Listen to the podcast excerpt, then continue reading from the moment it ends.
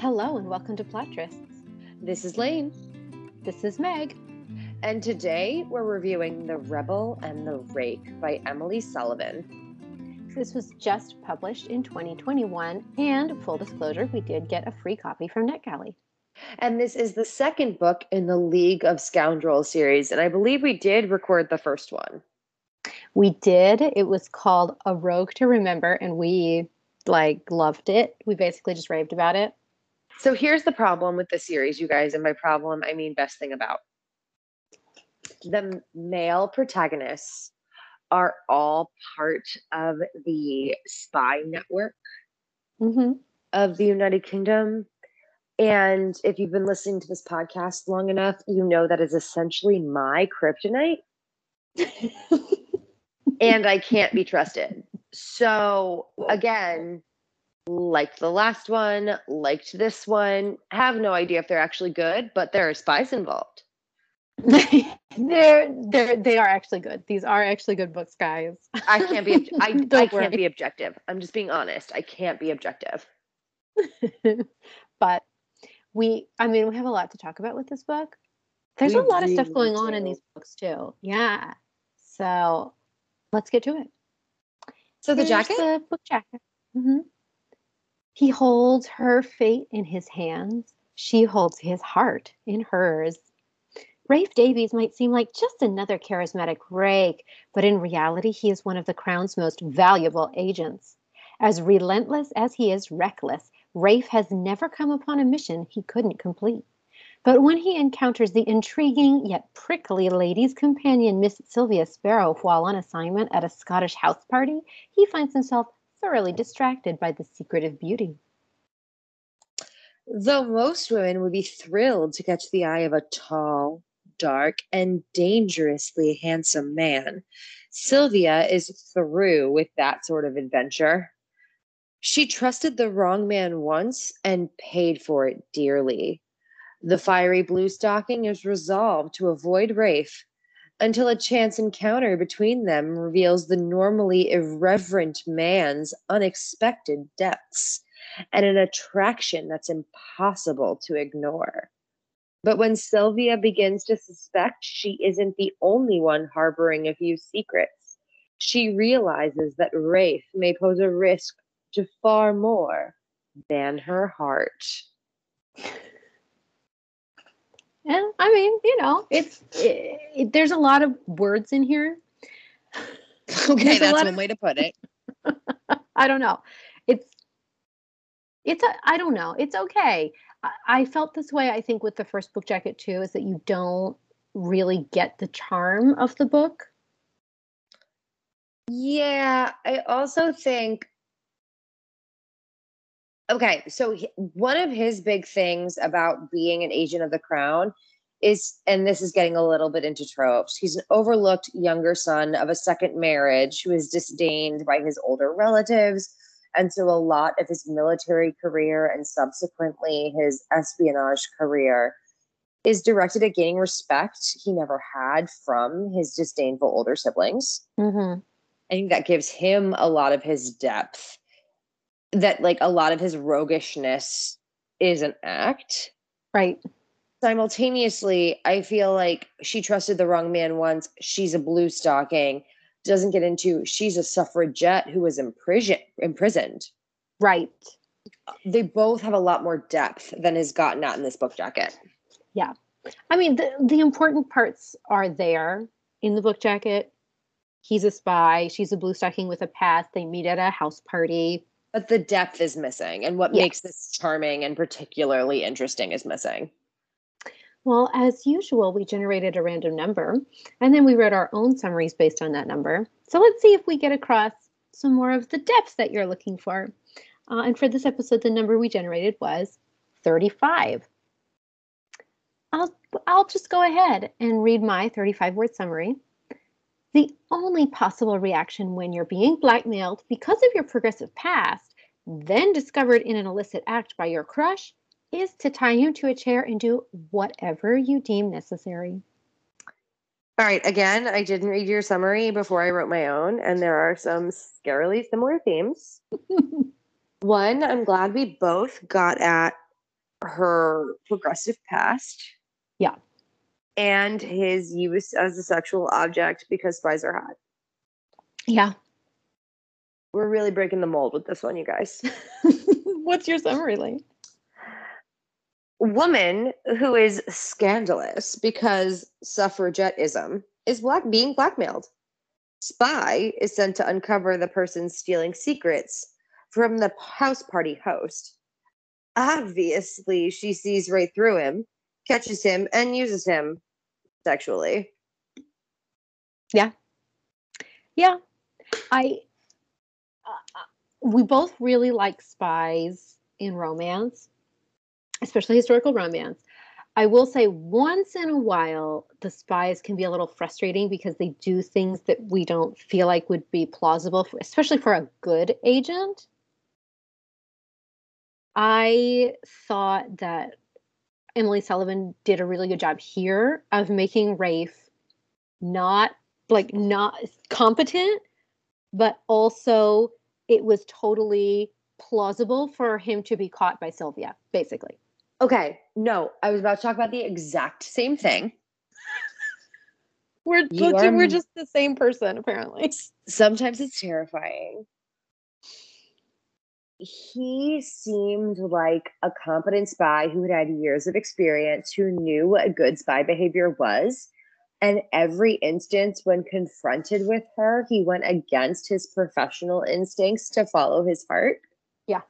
And I was so willing to be on that ride. He was like, he never did something stupid under the guise of this is good spy behavior Right. every time he did something stupid, it was like, oh, this is stupid, but she's so hot. And it made all of his really bad choices makes so much more sense. Yes. Well, because he would be like, uh, if I was going to keep my cover, this is what I would say, but I don't want, I don't want to be fake with her, basically. And so it was twofold, right? It was a personal attraction to her that led him to want to be forthcoming, even when the mission would dictate he not be. But it was also a sense of unease about the mission itself. Yes. And I felt like the combination of those two things really worked for me in terms of, of convincing me in normal circumstances he would be a really effective spy. Yeah. But it was both his interest in her and his suspicion that something wasn't right, quite right about the assignment Mm-hmm. that led him to behave in ways that were exposing. Yeah. It was, it was, it was very good. It really was. So tropes, he's a spy. Did we mention that that's a thing we do? I mean, l- look, last year when we read the first book in the series, we loved it so much that we changed our schedule around to read another spy book. Because we both really like spies. I and I know. know that members of the aristocracies as spies are like unrealistic or whatever, but he's the fifth son. I'm sorry, he's the fifth child Right. of an earl who is largely passed over and ignored by his family. And his mother was an actress who Mhm. taught him the ways of disguising both his feelings and his aesthetics. So I didn't care. I bought it. He was perfect. I did love him. I mean, I loved him in the first book. I loved him here. Can I say? I mean, it's not like he was really developed in the first book, but I immediately was like, yeah, I want to read about Rafe. Because spy. Yeah. What are some other tropes? Okay, so one of my favorites in this one is she's a fallen woman living under a secret identity. So secret Mhm. identity. For both of them, but yes. I'm talking about her specifically in this moment. okay. Meg. Sorry. And because of her assumed role, she dresses very dowdily. Mm-hmm. And her employer and the employer's niece, who also happens to be her best friend, who is in on her duplicity, start conspiring to like get her to look a little nicer. Mm-hmm. and it leads to one of the most revealing moments in their relationship is her in a last minute altered gown from the friend where she just looks smashing instead of dowdy and while it doesn't make the hero fall in love with her for the first time it makes the hero realize other people might fall in love with her too so he has to like get on it right. I was so here for that distinction. I love that. I do too. I love that. So she does have a secret past. As a blue stocking suffragette. Yes. She's still a blue stocking. She's just not talking about her scandalous suffragette behavior. And she has changed her name. Mm-hmm. Yes. So she's under an assumed name. And I mean, really, it's all because of her best friend's husband, actually, that she's done this. She probably wouldn't be quite as secretive if it weren't for this man who you assume is an abusive husband. Yeah. The best friend's relationship is so clearly set up in this one. And props to Emily Sullivan. I did not feel that it took away from this romance to have the next one so blatantly foreshadowed. I mean, I just, I'm ready to read that one now. what can I say? Guys, the hero is going to be another spy. um, I do want to say this is something about the series that I think is really interesting is that the heroes are, yes, all spies, but they are all sort of disillusioned spies. Uh, we are going to be talking about that later at length, and that is not a trope. Isn't okay. There, it's not a trope, but I do. I like it. Me too. okay, another trope. They're at a house party. And to build off that trope, there's a dance one night, and he claims the waltz quite emphatically. he steals the march on the other men. Specifically to waltz because the waltz is so erotic. Yeah, we all know. Um, I also want to point out trope. All of their bonding moments occur in the library. Yeah. And the library is meant to telegraph that he is not as shallow as he seems. Also, speaking of the library and how we can tell he's not as shallow as he seems, he wears reading glasses, guys. Oh god, so, the opposite of like the woman takes off her glasses and she gets hot. The one, the man puts on his glasses and he gets vulnerable and introspective, and all the women are like panty drop. I mean, it. It look, we we have gone on. We have already talked about Indiana Jones, but um, it's the Indiana Jones trope. Never you know? enough. We can talk about him more. Yeah, but anyway, okay. Are we good with tropes? Or are there any others you want to talk about? Um, I think the only others we talk about is like interfering employer aunt figure. Yeah, sort of a meddling matchmaking employer, not mother. But she's yes. also the old lady who has so much life behind her. Yes, so she, I think she is a trope, and I'd also point out that in this case, he's a spy on, and we talked about this a little bit earlier, on sort of the first assignment that doesn't quite make sense. Yeah, where not necessarily his superior in the sense of his director, but his reason for being there is suspicious. Right. I think both of those are really tropey in the romance world. Also, Scotland. Oh, yes, Scotland. Duh. All right. Let's talk about this book. I mean, we really liked it. I think that's clear already. But I think one thing that I liked, I like it. It's not as important to me, I think, as it is to Lane. But these are two main characters who both have secrets. I mean, Rafe's secret is pretty obvious. He's a spy, so he's, you know, got a he doesn't have a secret identity, but he's got a cover, right? He has a persona. Yes, yes, a persona. Thank you. Sylvia, on the other hand, has a scandalous past that she's trying to keep secret. She's also, I don't think this is a spoiler because we find out in the second chapter, she is the one who's stealing the secrets. She's being blackmailed to to thieve, right? So she is the person that he's looking for. So let's take a uh, backpedal. The guy hosting the house party has called Rafe in for two reasons. He's receiving threatening anonymous letters that imply there are several Scottish townspeople who are unhappy that he has purchased the estate from the Scottish family and Scottish nobles who previously oversaw the town. hmm And second of all, high value documents have gone missing from his study. Right.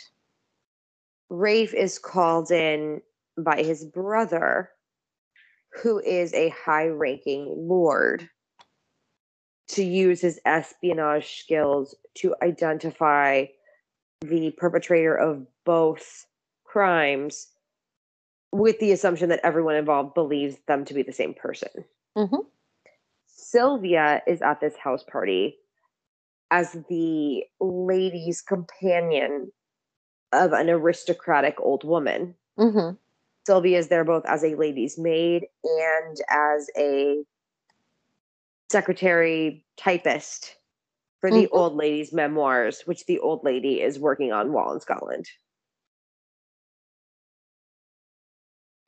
And as it turns out, she is the one who has stolen the high ranking documents. Correct. So she's not the person blackmailing the is- owner or sending the threatening letters to the new owner of the castle. She is being blackmailed by a mysterious entity to steal the documents from the study. Yes.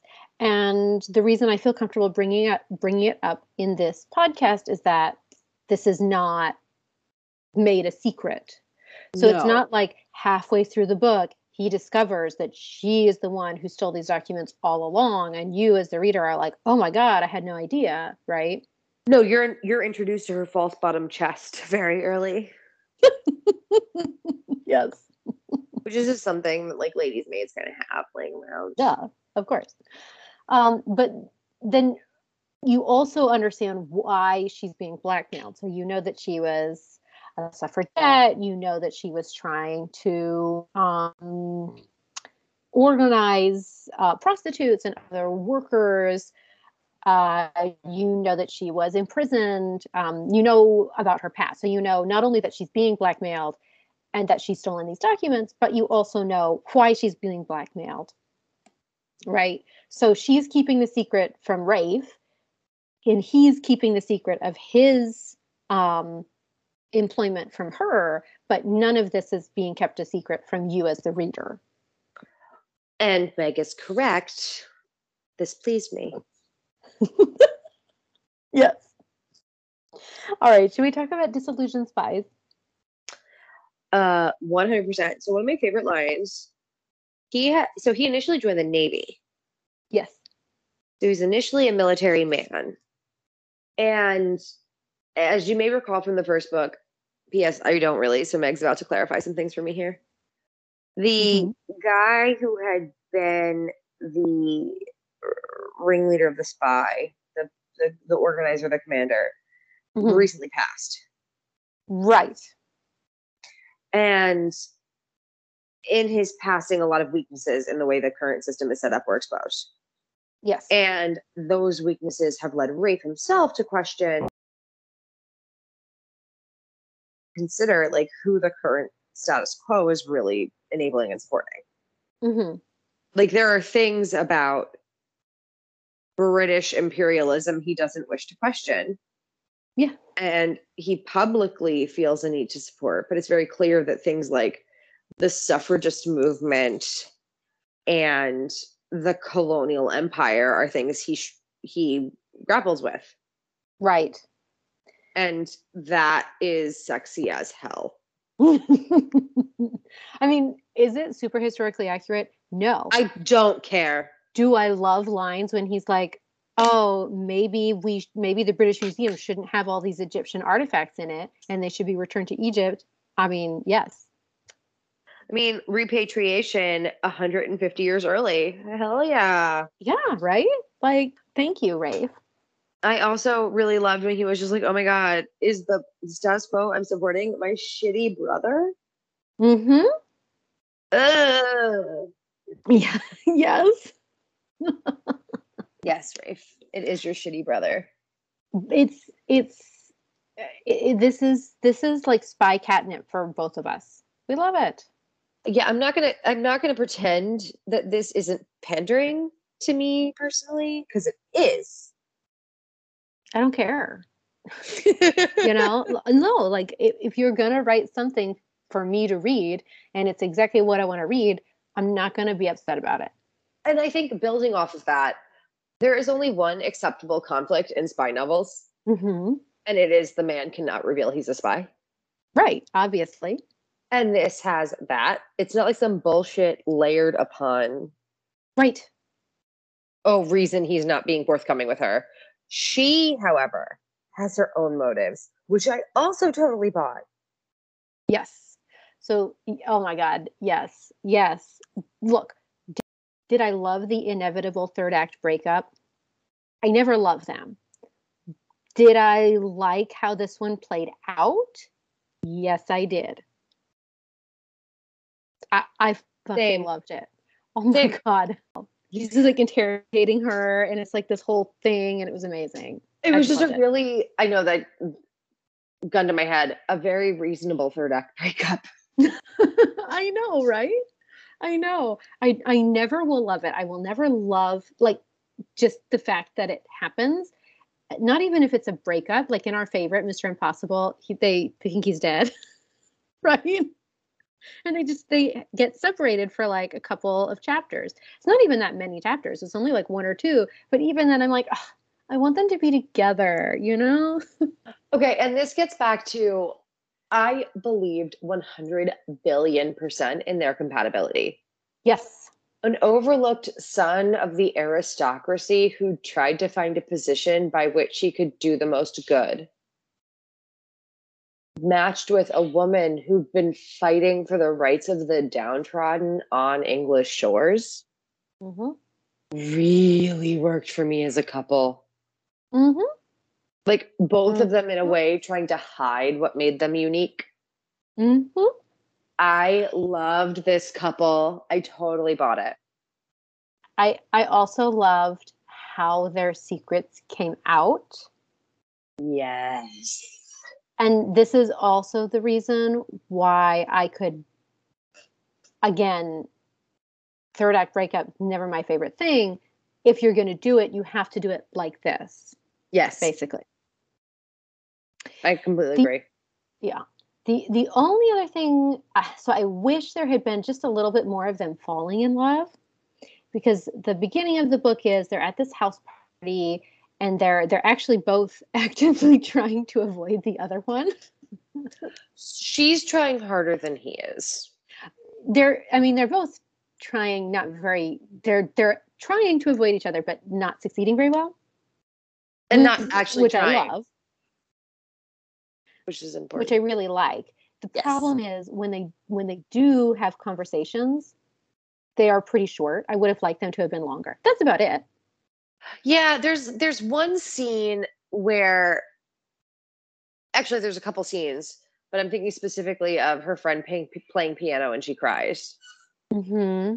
And both of them reading between each other's emotional responses and like seeing the truth of each other is supposed to do a lot of the emotional heavy lifting other than talking to each other but i right. think because the secrecy and the lies were so well justified i was willing to buy into a lot of the nonverbal communication as foundational mm-hmm. to the mm-hmm. relationship more mm-hmm. than i would in a usual romance novel yeah i mean i still loved this book yeah. I just that's all.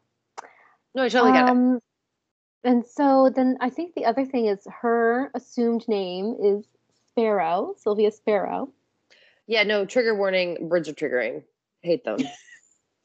There's a lot and of like he, thinking of her as a little bird. I mean, that's his that's his pet name for her. He's like, oh, my little bird, or you know, little bird. Why, if it. you take a fake name, you take a fucking bird? It's beyond me.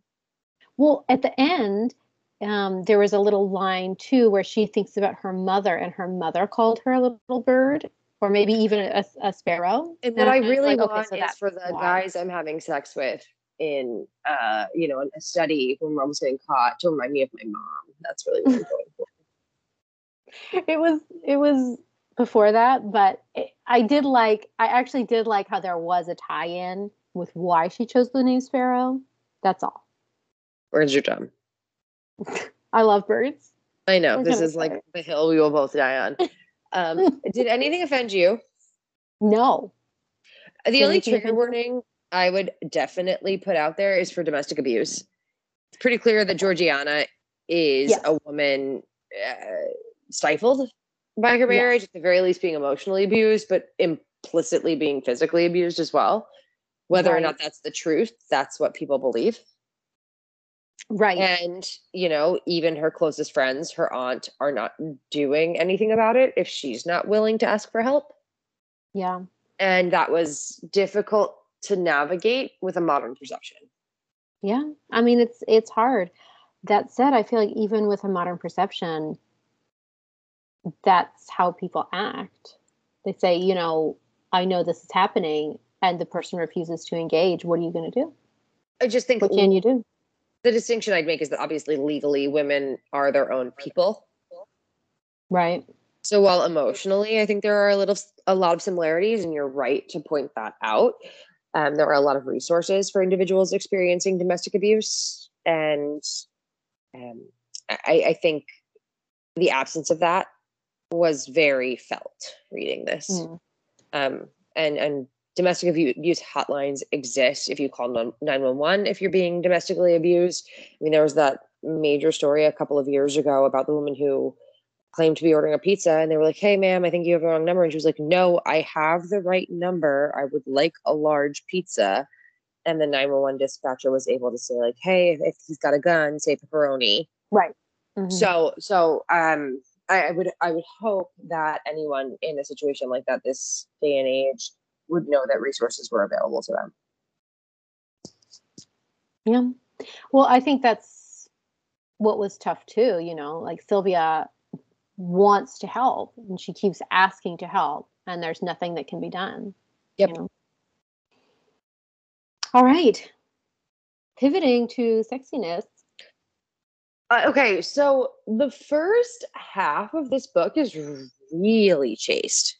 Yes. It's him feeling like hitting on her doesn't fit with his snobbish, rakish, seducing of widows image.